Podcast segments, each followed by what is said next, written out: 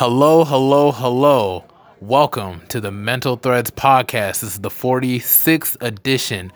I am here with Dean Joy Hartfield. Uh, yeah, I had to look at the tag for a second because I didn't know what her first name was. Uh, but yeah, she's the Dean of Students, correct? Yes, Assistant Vice Chancellor and Dean of Students. Yes, that, that that's a lot.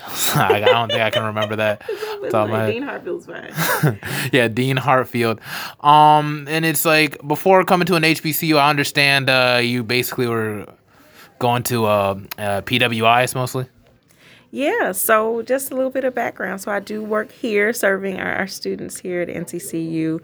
Um, but before coming here, I did work at PWIs. And so uh, directly before here, I was at the University of Wisconsin Madison. So beautiful campus, you know, beautiful institution, brilliant students, but very different um, culturally.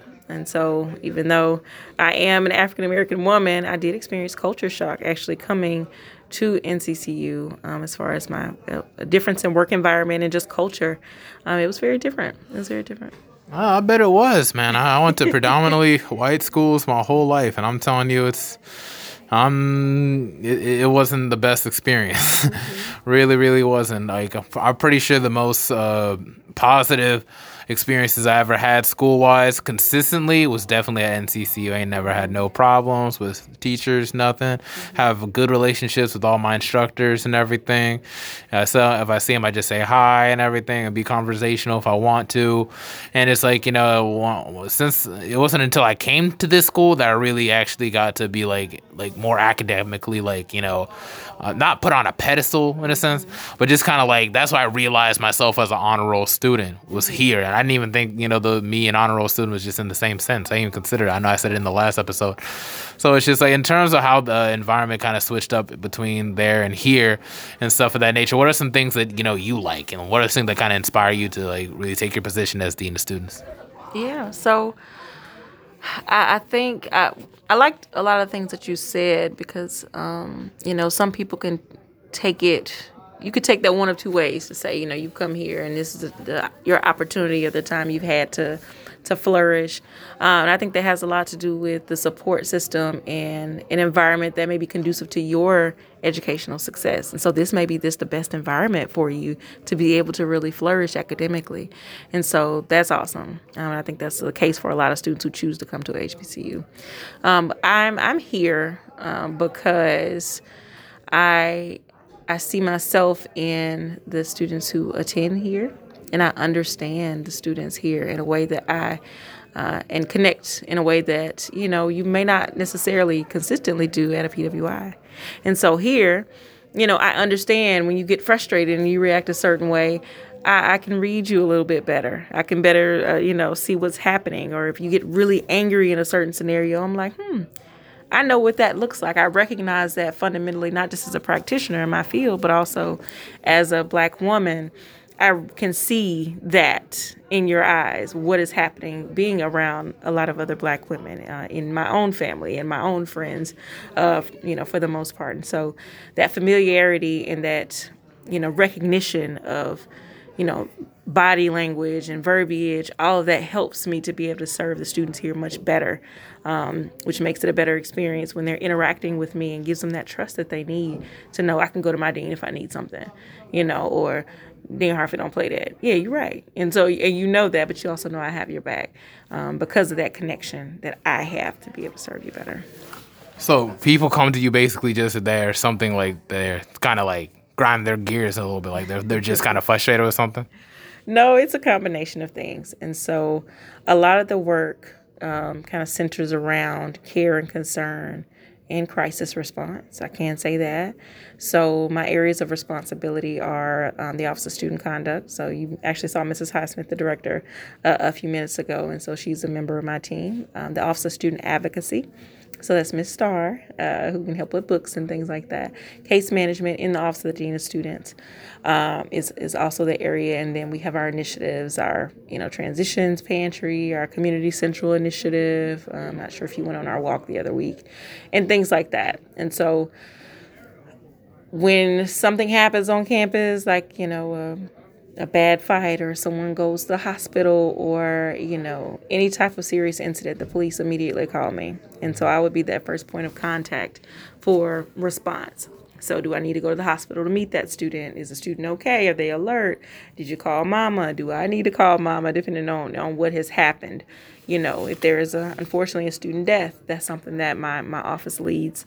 Um, the process for. So, you know, contacting all the necessary people, getting spiritual development dialogue, Miss, you know, Pastor Gloria, getting her here on campus, counseling, everything from the immediate all the way to the, you know, do we need to bus some folks to the funeral? All right, let's get them back. How are we going, to you know, how am I going to make sure it's paid for? To, I need to close out your financial aid record so I collaborate with all the campus partners and pull them together in an emergency meeting. So it just there's a combination of things um, that we're responsible for, but behavioral issues, anybody who's in crisis, say someone has a mental health kind of meltdown, but you know they haven't violated the code of conduct, but they're not well. We have to assess that to see are you okay to be here? Are you okay? What can we do to, to make sure that you're okay? And we build a plan around you if we need to do that. And so that's a team, the BIT team. Then we have the SART, Sexual Assault Response Team.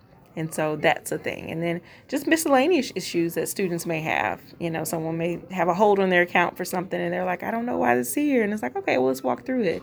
Or, you know, someone may have an issue with the professor and they're not able to communicate well together. All right, how do we get that resolved? What do we need to do? So it can be, you know, um, a myriad of things that students are needing, but they know who to, to come to if they're not quite sure where to go. Okay. Would you attribute that to like like a mother goose type uh archetype? Just saying or it's just like it just just caregiving type stuff that would you attribute it kind of something similar to that or?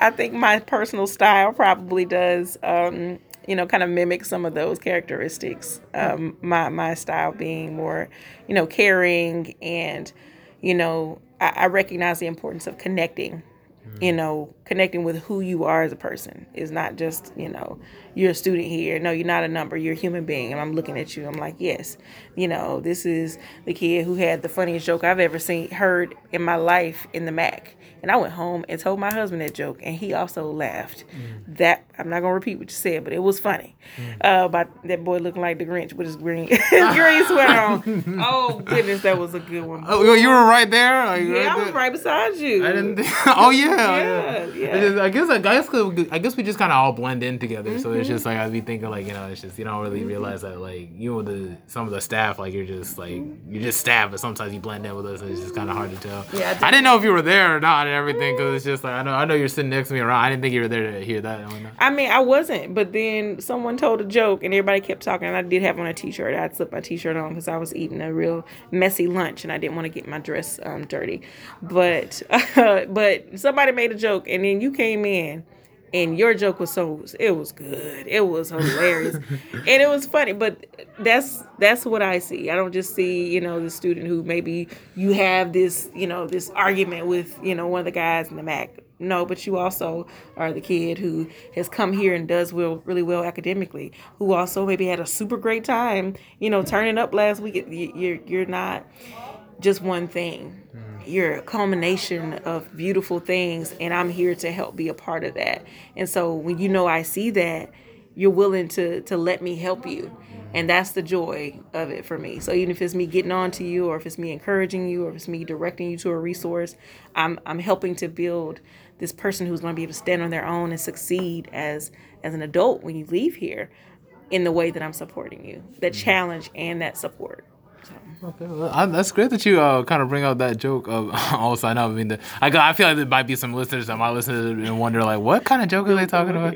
Okay, okay. See, I have a friend named uh, Alejandro and whatnot. He who's wearing like a green uh, long sleeve shirt, and people would just be ripping on him for the long green shirt. And he also had a like a little Habib or something, something around like covering on his head, like a like a little Middle Eastern, a Middle Eastern a Habib or whatever. And people were just kind of like, what's it called, hijab? I think it's a hijab when when women wear it. I believe. Okay, it's a it's a hijab or something like it's not, he wore a green shirt and a white and black hijab. It was kind of mismatching and everything, and people were just kind of looking at him all weird about it, or just kind of like roasting him a little bit. And I'm just like, you know, he kind of looks a whole lot like the Grinch that stole Ramadan. And a lot of people were just kind of laughing at that. It's just, it was just in my head because when he said like uh, something about his clothes, like, oh, they match. It's like, that, that don't match at all. And it's just like, that was just the first thing that popped in my head. I mean, I guess that's just a wonderful thing about this environment too, because it's like, you know, it kind of brings me back to my roots where I was kind of like the class clown in class. I'm, I'm more like chill right now and everything because I don't really try too much. I'm more focused on my work and everything. But it's just like I feel like that's the healing part about being at a HBCU and everything. But this was a whole lot of stuff I had to deal with before I even came here that I'm still in a sense trying to heal from and everything. And it's still like a process. Mm-hmm. Um, and I feel like this place has really shown me shown me that it, like there's always is going to be people that support you in all sorts of matters too so it's like when you bring up things like you know like how like you're basically like a like a the huge like caregiver and everything where you're pretty much there for students who are in the hospital and they're going through a certain crisis and stuff of that nature.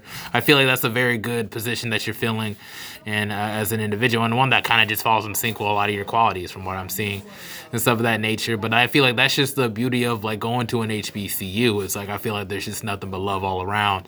I know i was going through a very very tough time not too long ago in september where i feel like i was reaching my lowest because i have i'm struggling with a certain uh, medical condition that I've been dealing with since like I was 18, and I have no clue what the what the um what the cure is. We're still trying to find that cure and everything. I think there's something coming from me uh straight out my native Liberia that might help my situation, but I you know we won't know what's till we know. Uh, just just know I've been going to spiritual guys. He's, they said I'm gonna get through it and everything. And dude was really accurate on a whole lot of stuff. Mm-hmm. Um, so it's just like I, I just had to learn just to let it go and just not worry. And it's just like what really kind of upset me in September was just like I feel like I lost a whole lot of time, and that's just kind of pushed me to feeling like kind of suicidal myself. But you know I don't want to talk too much about me. It's just like it's just noticing that like, like even when I spoke to people about it, like even in the Men's Achievement Centers, you can see like it's just like you don't really expect people to kind of reach out to you and everything, and then you realize even Alejandro, the same one I was talking about the Grinch, mm-hmm. and even July, the same one that was uh, laughing the most about it. Um, they were one of the main two people that came to check on me like personally, and then it's just like everybody just saying like, hey, you know, we got you, we're here for you and everything, you know. And the thing they don't even make you feel bad about it yeah. and everything. They're just like, you know, they just treat you like every other day. It's like mm-hmm. the same and everything, you know. It's like you don't even I don't even sometimes I don't even remember that they even happened in September. Mm-hmm. And that's a lot of it because like people don't put it in your face or nothing like, oh, remember that time in September when you know, because that's yeah. all the people I had back then were just folk that just kind of like um, put their put um, my flaws and my problems back in my mm-hmm. face. I just kind of forgot about it, yeah. and I feel that's a wondrous environment. It's like what I had in HBCU, you know. So it's just like you know, it's just it's just kind of uh, bittersweet how it's like I really couldn't take all the HBCU experience all together because of this condition and everything. Because you know, I wish if it, if not, I would have been like hundred percent like all the time. I'm more like I'm more like sixty five, like fifty percent most of the time but it's like, uh, but it's still a blessing that I even touched down here for so many years and everything, and you know, it's just stuff of that nature. Um, would you say like, you know, like I don't say your life has been, like, how long have you been pretty much doing the whole deans and students thing? how long have you been doing it for again? Well, so um, you be zooming, you zoom right into this one. So I, I wanted to say that the the awesome thing about being in the space is, and this is I'm gonna answer your question, but I wanted to, to comment, is community. And that, you know, my husband laughs at me all the time. He's like, oh, student affairs. Even when we're at home and we're watching like something, you know, and I'm like, oh, look, the story is about building community and people being there for each other. And I love that stuff. Like it just, it, that resonates with me. And that is one of the differences about being in an HBCU setting is that there's sort of a, a layer that you get to skip.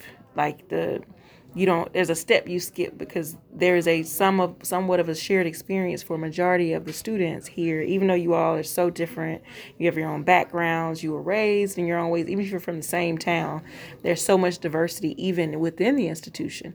But there's also an overall shared experience that you can automatically connect on. And so when you then within that find a community like the one that you're a part of with people who genuinely are there for you you can't get any better than that. That's that's that's what it's all about is being having people that you can uplift, but people who are going to uplift you when you're not well too. But also people who really have your genuine interest at heart, um, because you know we we know. So any any like how Santa Claus knows everything. I know everything. And my job is to make sure that whatever we put in place, you get to choose how you want to engage with the resources. But somebody's gonna make sure they check in on you. It's up to you if you wanna, you know, call them back or come see them. But we're gonna come and make sure you know. So at the end of the day, you know that there's somebody here for you. But when you're able to have that on your own too, that's so powerful. So I'm glad that those guys were able to be there for you, and that's empowering, and it should give you, you know, it's it's it's that uplift you need when you can't, when you're not 100. percent They can fill in the gaps and, and give you what you need to be like, wow, you care. You you came and checked on me, mm-hmm. not from a judgmental place, but from a, you're my brother, you're my sister or you my dean and you care you really care so i just wanted to to, to speak to that but um, I've worked here uh, for five years, hmm. and so um, and like I said before that, I was at the University of Wisconsin Madison. Before that, I was at the University of Central Arkansas.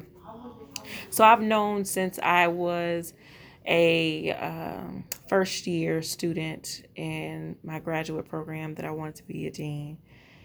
Um, that was the goal for me. Some people want to be a president or a vice president, which is what Dr. Coleman does. Um, she's vice president, right? And um, she's my boss. Uh, but I wanted to be the dean of students. I, I did it, uh, my practicum experience for my graduate program in the dean's office and doing conduct and hearing cases and you know, having, you know, mediations and uh, behavioral correction meetings and just create new initiatives. And I knew that I loved it. I knew that I was good at it, even at a PWI, where I'm, you know, able to find that common ground even there. And it can be a little tricky sometimes. Um, but I knew that's what I wanted to do. And so when my husband and I went to Wisconsin, I, I think I pretty quickly figured out I needed to not be there for too too long. Like I said, it's a gorgeous place, beautiful, beautiful place. Um, beautiful, you know, just aesthetically, you can't get any any more, any beautiful more beautiful than Wisconsin. But it wasn't the right fit, just community wise for us. You know, a lot of good people there, um, but I think we, we were looking for something a little bit different, or we're needing something a little bit different for us outside of work. Um, considering how taxing it can be working in a space like a Wisconsin. You know, babies don't, babies there. Those that picture on my wall. I know you all can't see it on the podcast, but you see all those, a lot of those people in that picture. Mm-hmm. Those were some of my students from Wisconsin. In that picture in the middle that says "We love joy." mm. Yeah, you see their little faces. Oh yeah, no, it's light up. You see only a couple brown faces up there. Mm-hmm. Um, and most of my students, like that was my staff, so I picked the students who were on there. Mm.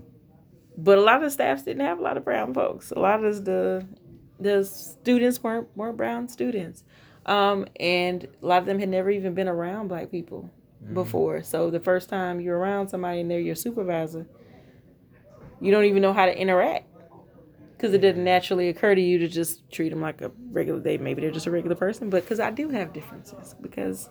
You know, it's they don't want to say the wrong thing, but then sometimes they do say the wrong thing. And when they do, I'm still their educator.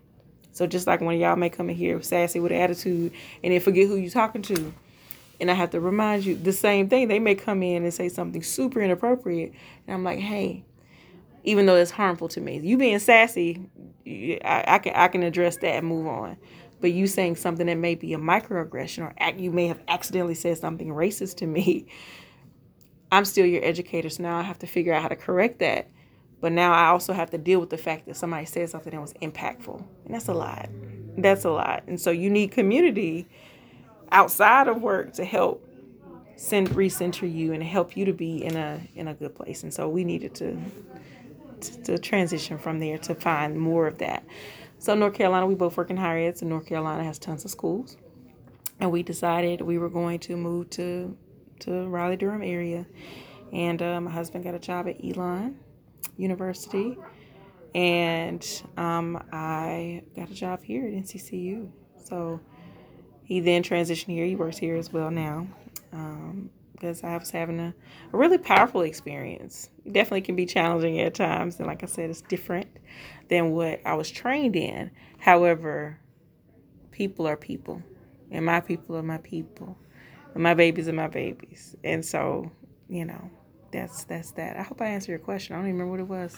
No, no. It, I, I mean, regardless of the answer, it's a podcast. It's a conversation first. So it's like as long as you feel like you well express yourself and for other people to kind of just take it in, that's that's pretty much all that matters, really. Um, but it's like, wow, that's a very wonderful way of looking at it. I know I got a comment. It's like, cause it's like, you know, yeah, I remember like being in like uh, situations where I've been like mostly like, I don't want to say the only black person in the room. Because it's like you know a lot of these schools still there'd still be a couple black people but it's just like you know considering that it would be predominantly white and so on it was just I had to deal with the stigmas of having to kind of like blend in with that culture but at the same mm-hmm. time being kind of distanced from my own culture.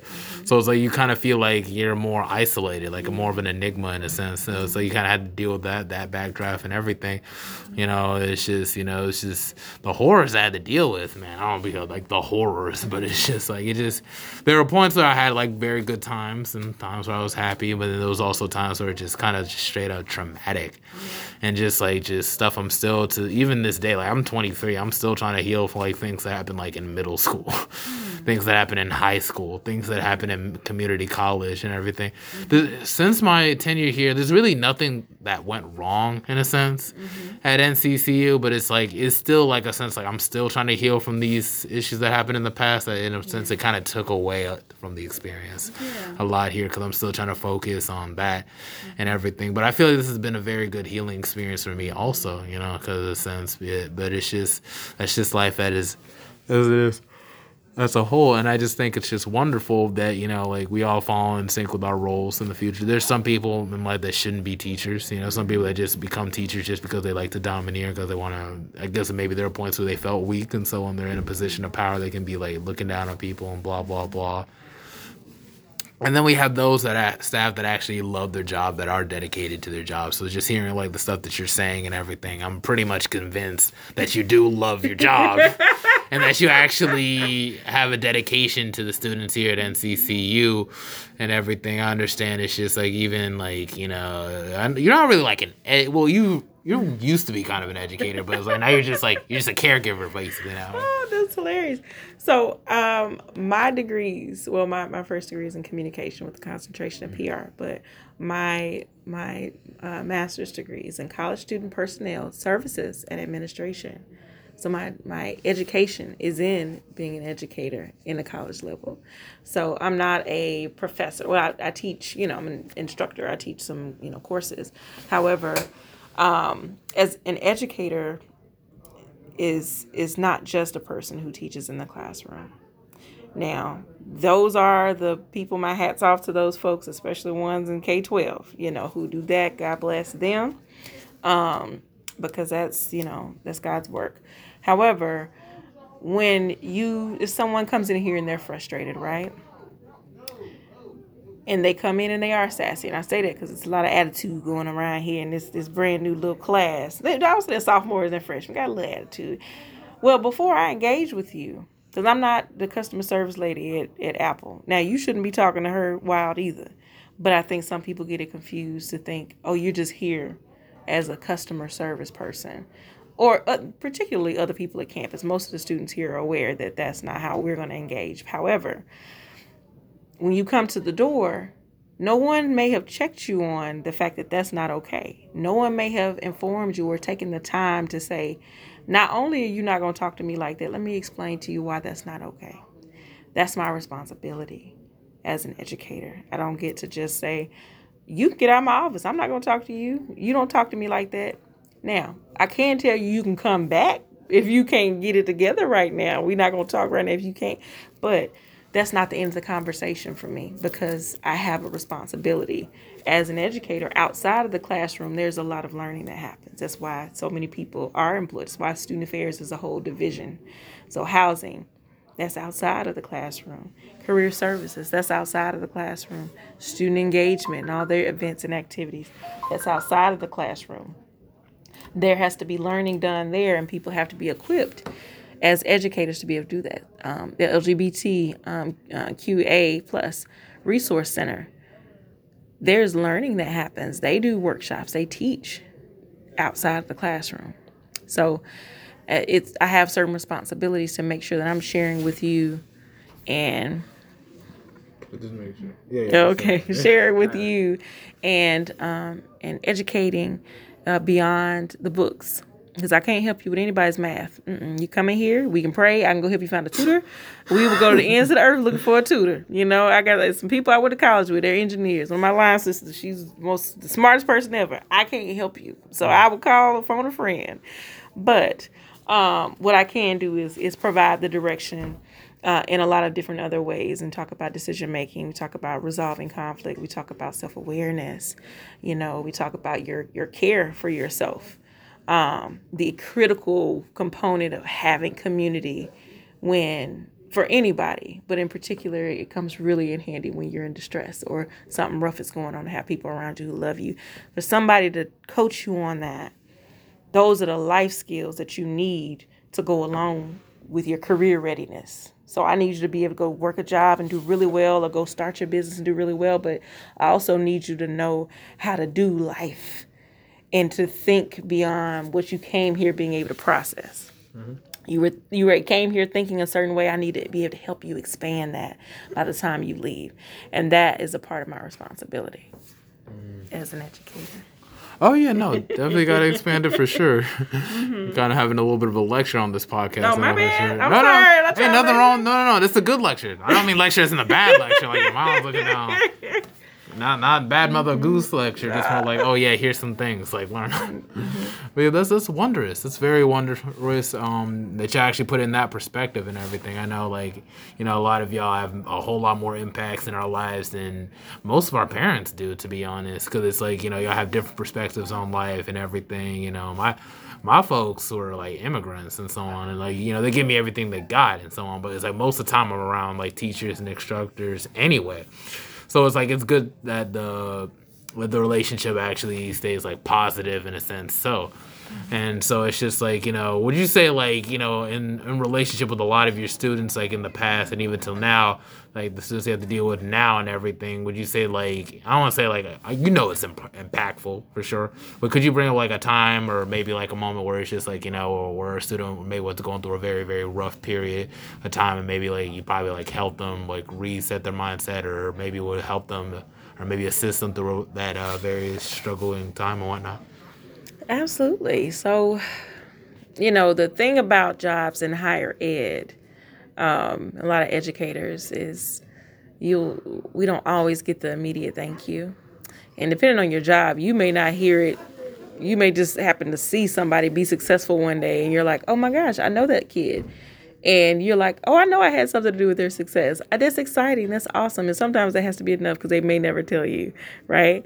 Um, you just you know the impact. So even if you come in here and you ask me for something and I say no, I may know at that moment me saying no was the best thing for you. You may not have known that in the moment. And you may be mad. But I can rest at night knowing, whew, I know I did the right thing. Even though you mad now, you may realize a little bit later, or you may not. But if I had said yes in that moment, I would have caused you harm. So you but you may not have recognized that. So, you know, can't always give you what you want. I lost track of my thoughts. I was sitting here looking at you. What, what were we talking about? Let's go back. That's how you can get it back together. Mm-hmm. I'm trying to remember what we talk about back Pro- Probably that point we should probably probably go to commercials and everything. Like, oh, this is brought to you by Sonics. Yeah, touch. Huh? touch space. Um, yeah. So, um, I don't know. I'm just gonna hop in there and just just start talking about you know, so for real, what we, what was your last question? I mean, it was mostly just like just a moment like where you probably were just helping a student. Gotcha, there just, we go. Yeah. An example. Sure, sure, sure. Um, so I think some of my biggest uh, examples of students coming back around when it comes to helping them, I, I, there's usually a, an immediate expression of gratitude, just a, a thank you. Um, you know, or send an email back, or sometimes students will, you know, cry out of just you know, if you don't know how something's going to get resolved, it could seem like the end of the world. It could just seem like, oh, I can't get my advisor on, on email. I can't register for classes. If I can't register for classes, I can't go to school. Oh my gosh, I'm not going to be able to go to school. And it's like, okay, we you went from zero to to a hundred, and I have a solution for you. So let's figure it out. Boom, boom, boom. We're good. Oh my gosh, thank you so much. You know, that type of thing. I think the most impactful for me was during my time as a director of student conduct. Um, having students who I had to send some of them home. And that was a hard decision.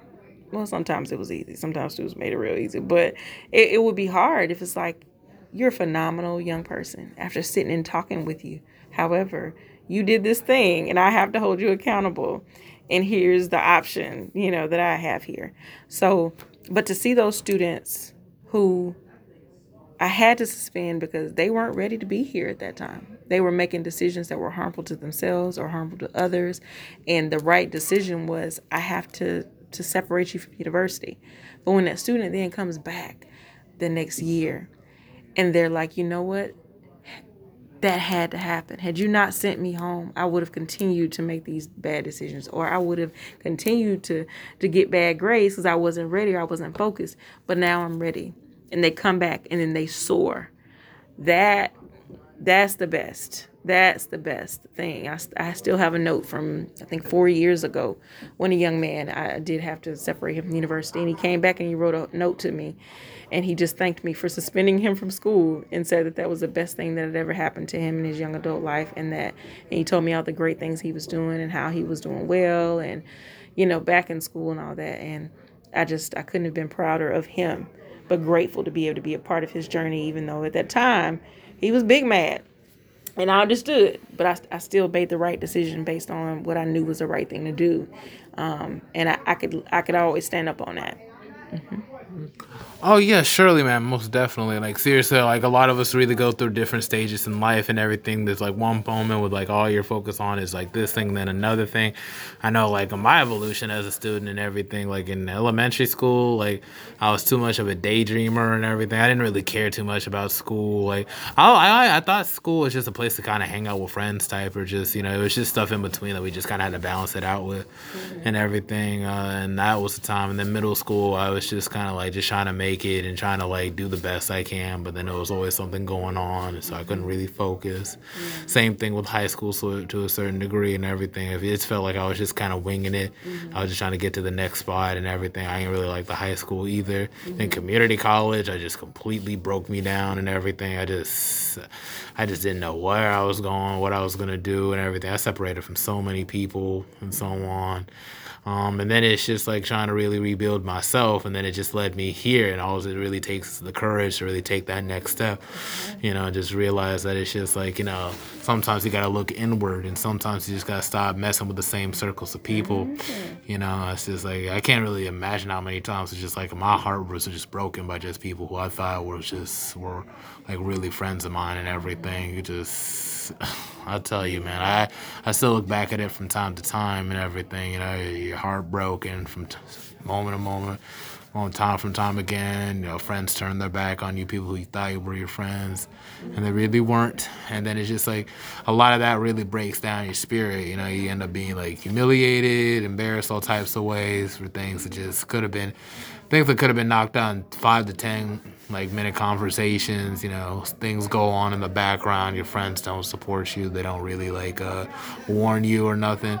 You basically do everything for them that they wouldn't even do for you. Mm-hmm. And it's just like you know, I feel like people like that, yeah, just are always the ones that get hurt the most throughout life and then just moving forward trying to learn to like you know just make friends again you know connect with others again you know but at the same time try to set boundaries and probably keep your distances and to kind of like help you out you know to just kind of just protect your mental health you know it's just it's just one of those things um, that we all have to go through in a sense. So it's just like you know you know it's just i just kept pushing and here i am now. I'm on my way to graduate too. I'm literally talking to my friends out there that want to come to my graduation party and everything in December. And just realized I, had, I made a, I tried to make a list, and I'm like, wow, I really got a long list of people that are that might show up to my graduation party, mm-hmm. and I had no clue.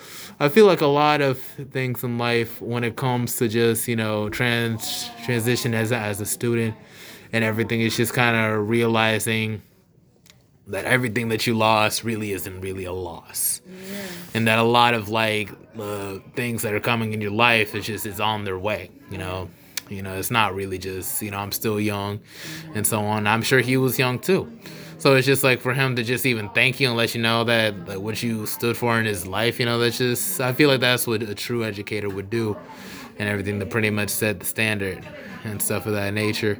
So it's just it's just stuff stuff like that, you know. It's just like you really never know where you're gonna go until you keep pushing forward. Mm-hmm. And it's like I feel like that's just I feel like that's just a wonderful thing that a lot of us has pretty much found during our time at NCCU. A lot of people dropped out. You know, I had friends who came here that just couldn't do it, yeah. and there's just some people that just couldn't do it. For some reason, I'm still here.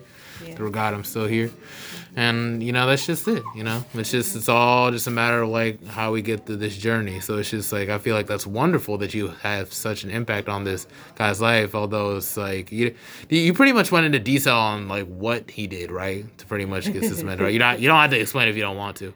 Uh hazing. Just hazing. Okay okay yeah that, that seems about yeah about right. that hazing. And uh, he pretty much has a degree right now right? He does Mm. He does that, yeah. And I, and I, oddly enough, I tell students all the time. Actually, I told a young lady, was it yesterday? My days running together. Yesterday or day before, some young ladies who got into it real bad, and um, both of them happened to know me, mm. just from different interactions on campus. Now, both of them were wrong. One of them was wronger than the other one. But they, I'm gonna call Dean Hartfield. She got me. Now you know better. You can call me, but let me remind you, I've had to suspend my favorite student. Now everybody's my favorite now, but back in the day, my favorite. Oh, my sweet baby. If he came and asked me for my last five dollars today, I would make sure it was okay with my husband. But I would say, can we please get his baby this five dollars because I just can't let him go without. Sweetest person on earth. He made an error that he should not. He made a poor decision, mm. poor judgment call, and I had to suspend my favorite student. I told her that story last night let her know as much as I adore you, if you go out here and do what you want want to do, what you would telling this person you were gonna do to them, that I will suspend you as well. Do you understand that? And so, you know, I won't suspend them. The director of student conduct reports to me will suspend them. so, you know, but yes, you you you have to do um, do what you're supposed to. Repeat your question because you know I get I got lost again. Uh no, it's like we're pretty much going to conversations about just I know like last time it was just basically when you help the student and everything, and then we transitioned to just basically how like you know students can pretty much change over time and at times mm-hmm. you know it's just like for instance like with that one student had to kick off and then like for hazing and then he came back four years and now you're speaking about like just how other students are basically like you know just how they're like, even though they were your favorite, they're that you have a deep love for them. Like mm-hmm. you still had to suspend them, and that's okay. It's great to be dutiful. Mm-hmm. You know, duty has to stand first and everything. You know, I, I, remember the first time I was suspended, like from college. I think that was you got way suspended in college. Yeah, it was community college. Same community college I have an issue with. It was just it was mostly because I was just writing like my Snapchat tag like all over like the walls and everything and like the you know and the libraries and stuff. Ooh, so yeah, I, you can do that. Yeah, so it's like they saw it as they saw it as graffiti. So it's just like I mean vandalism, graffiti, yeah, all that. Basically, and I, they had to get all the police to come into my first block class. I'm like, what's going on here? Like, we're looking for we're looking for teeth Ophelia. I'm just like, that's me. Yeah. Did I do something? Like, I hope that nobody framed me for someone's like, oh no, you're just graffitiing. I'm like, oh, the Snapchat oh, tag. Oh, yeah, I didn't think it was such a big deal because it was just like I, people write on the walls all the time, and it's just, but, but I guess they, they never write their names or their. How big? exactly. Yeah. How big was the writing? It was just a little bit. It was just like enough to just like for somebody to just see it, but not too much and everything. Like I did with a permanent marker. You know, that's what I'm saying. Oh, you know. Man, I mean, they, I pretty, pretty much got it off now, but it's like that was so long ago, man. I remember I was how old? I was I was 18, 19 years old, I think, when that happened. Gosh, I'm literally 23. I'm mm-hmm. I'm old now. I'm, I'm young, but I'm old. Yeah. And everything. It's just like my mindset is so different. Like I'm yeah. still have like a sense of anxiety and depression, but it's like as I manage everything to like a more like channeled sense. It's just mm-hmm. like now it's just like, yeah, man. That's, I remember what I was gonna say to you. I was going to say all the heartbreak, all of the, um, you know, friendships not working out, the betrayals, or you, you know, doing so much for folks and then them falling short of, you know, remotely being able to do the same for you. You know, all of that is part of growing up that's the the not so comfortable part of developing into who you are because you're learning about you you're learning about others you're learning who is there for you who who can be there for you sometimes people it's not that they just don't want to or don't think you deserve that. People have their own stuff and they can hurt you while they're trying to figure out who they are. Some people have no idea who they are. And, you know, some people just making bad judgment calls. I mean, you're 19 years old, you gonna hurt some people's feelings. like that's the reality. You about to you at a college setting, but the awesome thing is that you're in a protected setting more so where there are people around who anticipate that. There's certain high points in the semester. Like there are trends that are going to happen. I know within the first couple of weeks of school what types of behaviors to expect. I know that second, you know, chunk of, of the, the second few weeks. Then I know within that month span some things I need to anticipate. I know in this last little stretch, I know exactly what's to start happening, what calls I'm to start getting because of the trends. Now COVID has switched that up just a little, has shifted some of that just a little, but you as individuals, as students in this in the setting, all together, certain things are just are you can anticipate. You can study and research and understand. All right, we're going to have a probably a, a, depressive state during the time where daylight savings comes, where a lot of pe- people going to not get a lot less sunlight or darkness can depress more students. All right, so now I need to keep an eye out for those who are going to be struggling with academics and with this weather, and they may not even realize that the weather is a part of it. And so you know, it's a ton of different things. But my point being, all the stuff that sucked that you're like, I'm still recovering from that, even your recovery is a part of your journey. Even you realize how placing where does all that stuff that happened, where does it fit within your life? What did it mean? Was some of it just useless? Why did people treat me that way? I did nothing to deserve that. What did I do? What is wrong with me? Nothing's wrong with you. We're all trying to figure it out. We're all trying to make it. And everybody doesn't mean you well. Everybody doesn't mean you harm, but those are the things you have to figure out as you're building your tribe and your community and learning who you are. So, even though that sucks, and it does, I've experienced, you know, hurt. I've now have hurt people, just like I've, you know, been hurt and been impacted, and I've been a good friend and I've been a not so good friend, you know. Personally, I get so busy with work that uh, I, I could be a better friend, you know, where I could spend more time. And so, but that's a part of growing up and a part of learning about who you are and the types of people you want around you. And it's okay. Mm-hmm. It's okay. Yeah, well, yeah. Sometimes I feel like I needed to hear that stuff for like a while though, but it's just like considering how like we don't really even talk talk like that. We just mostly on some like casual type hello and everything mm-hmm. of that nature. It just really adds on to the legacy of like going to an HBCU. I said all my kids are definitely gonna go to HBCU for sure. So if they're hearing this like right now, like 20, 30 years in the future. I don't know how old am I? Okay, I'm 23. Yeah, yeah, that's about right. 20, 30 years in the future. Mm-hmm. Go to an HBCU, please. If that's the best decision for you. It is the best decision. you don't even know them yet. Leave them alone. I'm just saying, yeah, like yeah. it's just like don't don't even put yourself in that predicament. I'm not trying to like look down at PWIs. I mean, I'm just saying, like you know, even if like a PWI try to get you for like playing sports or anything, just just take take your talents to an HBCU, please. Show them what's baller right at HBCU. They can't mess with no HBCU. Go to go to Howard University, something like that. Go to a major one. So never let someone tell you that HBCUs are lesser than. How about that?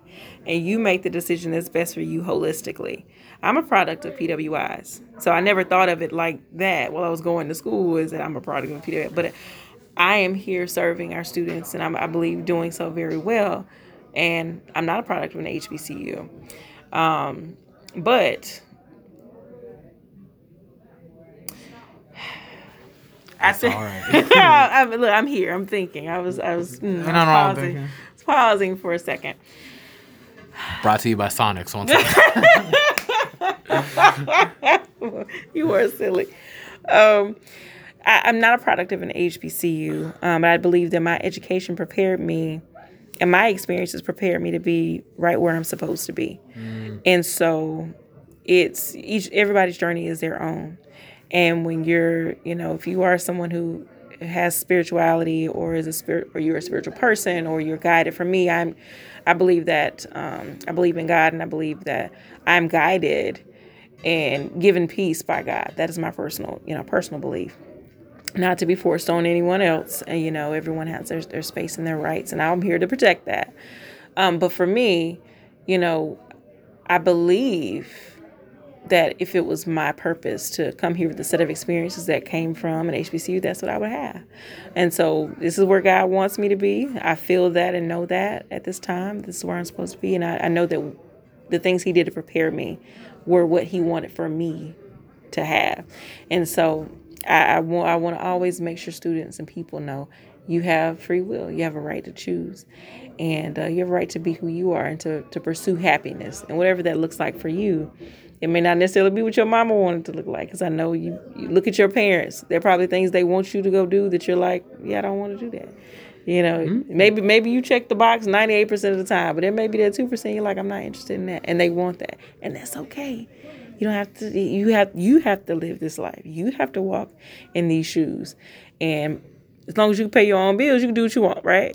Most parents will tell you, you gonna do this, this, this. But no, it's it's totally fine um, for you not to for you to have your own way of thinking. And so make sure you keep that in mind that you want to encourage other people to have that too. Oh yes, most definitely, most mm-hmm. definitely. Like for real. I know between in, in between generations, it could be like a little bit of a struggle trying to communicate in between. Mm-hmm. For like you know, trying to communicate like yourself and like your needs and your wants and just in between. It's just it's just different. You know, social media age, Generation Z. 90s age, 80s age, 70s age. Mm-hmm. Um, I can't really guess. Like you know, my parents have got different ages and stuff, mm-hmm. so it's mm-hmm. like you know, so it's just like you know, it's different dynamics. But it's like at the same token, it's just like, you know, trying to build yourself as an individual can be very taxing. And I know you spent said a whole lot about just like, you know, just how, how we're just all in a process of healing and everything. And it's just all part of growing up and stuff of that nature. Um, what would you say for like students that are just kind of like in like not in between but just kind of transitioning it's just like you know because I, I, even at this age like i kind of thought i'd have everything kind of figured out but i don't know why i just thought my whole life afterward was just going to be just everything going to just fall in place and everything i thought by by this age everything would just be all together but I mean, it is, but it isn't very much so. Uh, what what would be like your advice to students that are just kind of like winging it for a little bit? You know, what would be your advice? I would say you don't have to have all the answers today. You you don't have to be, you know, your first year of college and you have it all mapped out because I can tell you you don't. You can have the perfect there's only one student I ever met. and this young man when I met him, his first few weeks of college, told me he wanted to be a lawyer. He was determined. And he joined the student judicial board and he is finishing his last year of law school right now he gonna be a lawyer. But there was a lot of things he had to learn in between. But my point in saying that is it is very rare that somebody knows the moment you step into college everything that you want to happen and then for you to think that everything is going to happen exactly how you think it is it should. Things are going to change. Your plans may shift a little even if it's only a little. And sometimes they'll shift a lot. Sometimes you learn yourself after your year and realize I don't want to do this thing that I thought I wanted to do. You know, my whole I don't want that. I'm not interested in that. I thought I wanted to be a vet until I took zoology. Mm. One class let me know I was not going to be a vet. I wasn't. that that was in high school, and I really, you know, so. Um, but things are going to shift and change for you. It's okay. Enjoy the ride. Enjoy the journey. Along the way is where you're picking up memories where you're you're these are things you're gonna look back on and laugh your butt off. And you know y'all gonna look back on it like remember we were the mac and alejandro was wearing that green uh, sweater uh, with that scarf on his you know that that's the these this is what the memories are made of. It's it's the journey the things that are happening along the way.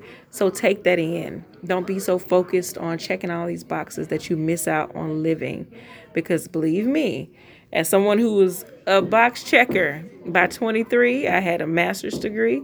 Um, by 24, I was married and living, you know, out of state in a beautiful, beautiful place. And I still had a quarter life crisis. I call it, a, you know, at 25, I was like, wait, I did all the stuff I was supposed to do correctly.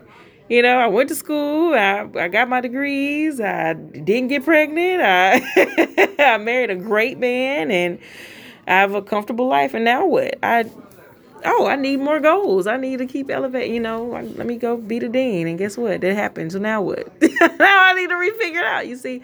So that is so true. Like I just realized, like man, like wow, I overcome so much stuff. I managed to become an honor roll student, but there's still like an emptiness there, and I feel like it's a good thing and a bad thing to want more for yourself. Mm-hmm at the same token, um, I feel like in my sense, it's like definitely I'm messing up on the romantic side of everything. Like it's, it's desolate. Like I'm, I'm, hoping things will change up soon. Um, yeah, I could I could probably get more clothes and everything. Like, I, I, I like clothes. Um, I want to really focus on my music too for the next couple years. Like I, I just dropped the mixtape in April and everything, which is kind of late for me in my standard. Cause I thought I kind of thought I was gonna start dropping music around 18, 19, and then just kind of keep it going for a couple years. Um, but that wasn't the case. Um, but it's like I still got more time. I'm still pretty young, you know. I'd be thinking I'm old, but it's just like I'm still kind of young. Um, I mean, the cutoff year for this whole music eh, thing is going to be probably 32 for me. Like uh, after 32, I, I, feel like it's time to put it down. but it's like, but that's still like a long ways away. You know, at the same time, that's like, well, okay, that's yeah, that's nine years. Yeah, I got cool nine years. So it's Why like 32. I don't know because it's just like at the same token, it's like you know I'm not like a I'm not like a like a thug or a gangster, so it's just like it'd be kind of weird like trying to rap like you know you're just a regular person, you know. At 30, I mean, people like to grow up with the music, you know what I'm saying? So that's mm-hmm. why I try to like get it finish as young as possible. So like people, so if I were to set up a fan base and everything, they can grow with me over the years. And then when I start to kind of transition and kind of put the stuff down, they've pretty much reached a time in their age where it's like, wow, like I really used to listen to this person growing up. It's like, yeah, I'm kind of at that age now. We're just kind of settling down and whatnot. I mean, so like you know, it's just like it's just a matter of momentum and everything. It's it's hard to grow with somebody that started like a 30 something. You know what I mean? And like you know, and that's when my main audience would be like people like in high school to college age. You know, that's that's the, kind of my focus right now. That's what I'm shooting, and everything. They're in their twenties or whatever, and it's just it's just stuff like that. You know, it's just it's just a matter of just trying to get things on time as best I can. Which is like I hate myself for not using all that financial aid for just music only. But it's just it's just kind of how it is. You know, like it's better off now than never. So it's like I'm just keep it going with that. So to be clear, you're quite young. Um, and what I asked you that question because that's an example of how we put these parameters on ourselves out of nowhere. So now you just adding another stressor of a timeline. So now you beat yourself up for not doing it sooner. And now you're giving yourself only nine years to be able to accomplish it instead of just, I love music. I want to do music. I want to be successful at music. So I'm just going to work at music and just enjoy, enjoy making it, enjoy finding people to collab with, enjoy writing it, you know, enjoy figuring out how to get the equipment to enjoy that as opposed to I only have nine years. No, I get to do this because nothing's stopping me from doing this. Now that's that's that's the perspective. We have to lean into that a lot more and we'll find joy way more often when we're not trying to make sure we check a box and do it the right way. It's okay to do it differently than what some people might think you're supposed to do it. Because guess what? You just be- you become people when you just conform to it, and now it you just people just like everybody's people. So why should somebody else do it the way you say they should do it when it's their life? It's the same concept. So, you know, you you don't be able to to answer your question earlier don't be so concerned about checking the box or having the right answer that you don't live the life that's going to inform you on what you actually want to do. When you explore who you are in a safe way, when you get to know people, when you get involved on campus, when you get your little job at the Starbucks, and you know, when you go to class and you learn and you read and you observe people, you learn the things that help you get to know yourself. And when you get to know yourself, you know what you want more. And then you know what you want to do. But you can't get to the end part of knowing what you want to do without getting to know who you are a little bit and what motivates you and what makes you happy. And that happens along the journey of growing up in this space. You said earlier you're, you know, that people like us who are around you and your friends and all that is even more impacting the, the family. In reality, it's a sequence. Mm. Your family is there to put the foundation down. They're there to raise you and to feed you and to put that foundational things of what they believe. And then you, when you depart from, when you leave from home, now you have to take what they they taught you and take in the world for yourself and determine what do I believe. You know, I'm taking into account what they taught me. And most of the time, you want to be able to lean on what your parents, you know, the good stuff that they told you, but also you lean on on that. But you are building and learning for yourself. That's that's that's what's supposed to happen. So mm. even though stuff gets hard, know that you're right where you're supposed to be, and you're growing how you're supposed to be growing. And even though you're experiencing challenges, you're going to overcome those. But don't put limitations on yourself because that's we sabotage ourselves often by doing that. So don't, you don't have to. You don't have to have the answers today, but you can't stop living. So you keep pushing and keep enjoying and living and exploring in a safe way yourself, um, so you can get that direction. Well, yeah, no, most definitely, man. Most definitely. I feel like you touched on a whole lot of bases, man. That's just, I know, like it's just like, especially it's great hearing a lot of these words because like I'm I'm still in like some transitional phase myself, man. Like I'm I'm telling you, I'm, there's like a sense where like I know things are gonna be all right, but there's like there's just this this sadness of just like all the things I missed out on, like five from just a five year span ago from 18 to now. Because I thought when I graduated high school, I thought everything was just going to be like, I thought my life had begun. Like, oh, wow, things are going to be different. I can leave this lame school. I can be open to the world. Things are going to be fine. And then something hit me like this with the medical condition. And I just, I didn't know what to do. And it's just, mm-hmm. I'm just trying to seek out answers as best I can. You know, things are so, things were so messed up. You end up paying $100 to somebody to look at cars to see the future, man. It's just like, you know, it's just, it'd be that bad. He mm-hmm. said a lot of positive things and everything. I know, like, a lot of the spiritual guides I go to, like, 'cause sometimes I'll be trying to go to different ones just to see if, like, they're saying, like, the same thing. It's just mm-hmm. like, like, maybe somebody say, like, might say one thing, somebody might say another thing and whatnot. And say like they, they usually say the same thing about I'm gonna live a long life. Even before I even ask, I don't even ask sometimes. Mm-hmm. It's to be like, yeah, you're gonna live like up to 80, 90 years old and everything. You are gonna find a wife. You're gonna have children that love you mm-hmm. and stuff of that nature. You're gonna get over this issue. You're gonna just everything's gonna be just fine and everything. You know, you're gonna become a leader in your community. You know, I'm Liberian and everything. It's just my dream to help my people as best I can. And it's like I always feel like you know, there's always the sense that maybe I'm just not good enough. Maybe I'm just not smart enough, or maybe I'm just not as honorable enough to lead my people.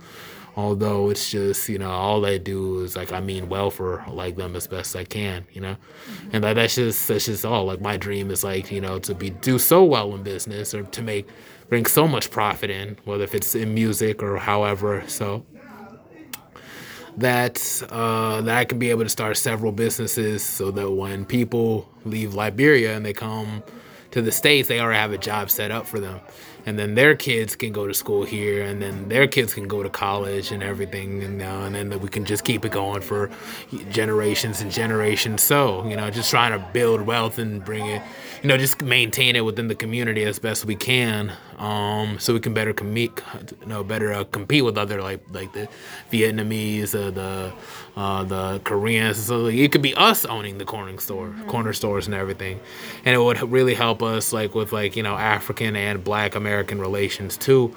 If instead of they had the corner stores and everything by Vietnamese and the Koreans and the you know the Jewish folk and everything, if it was just Africans running all these stores for a while, it would help our relations.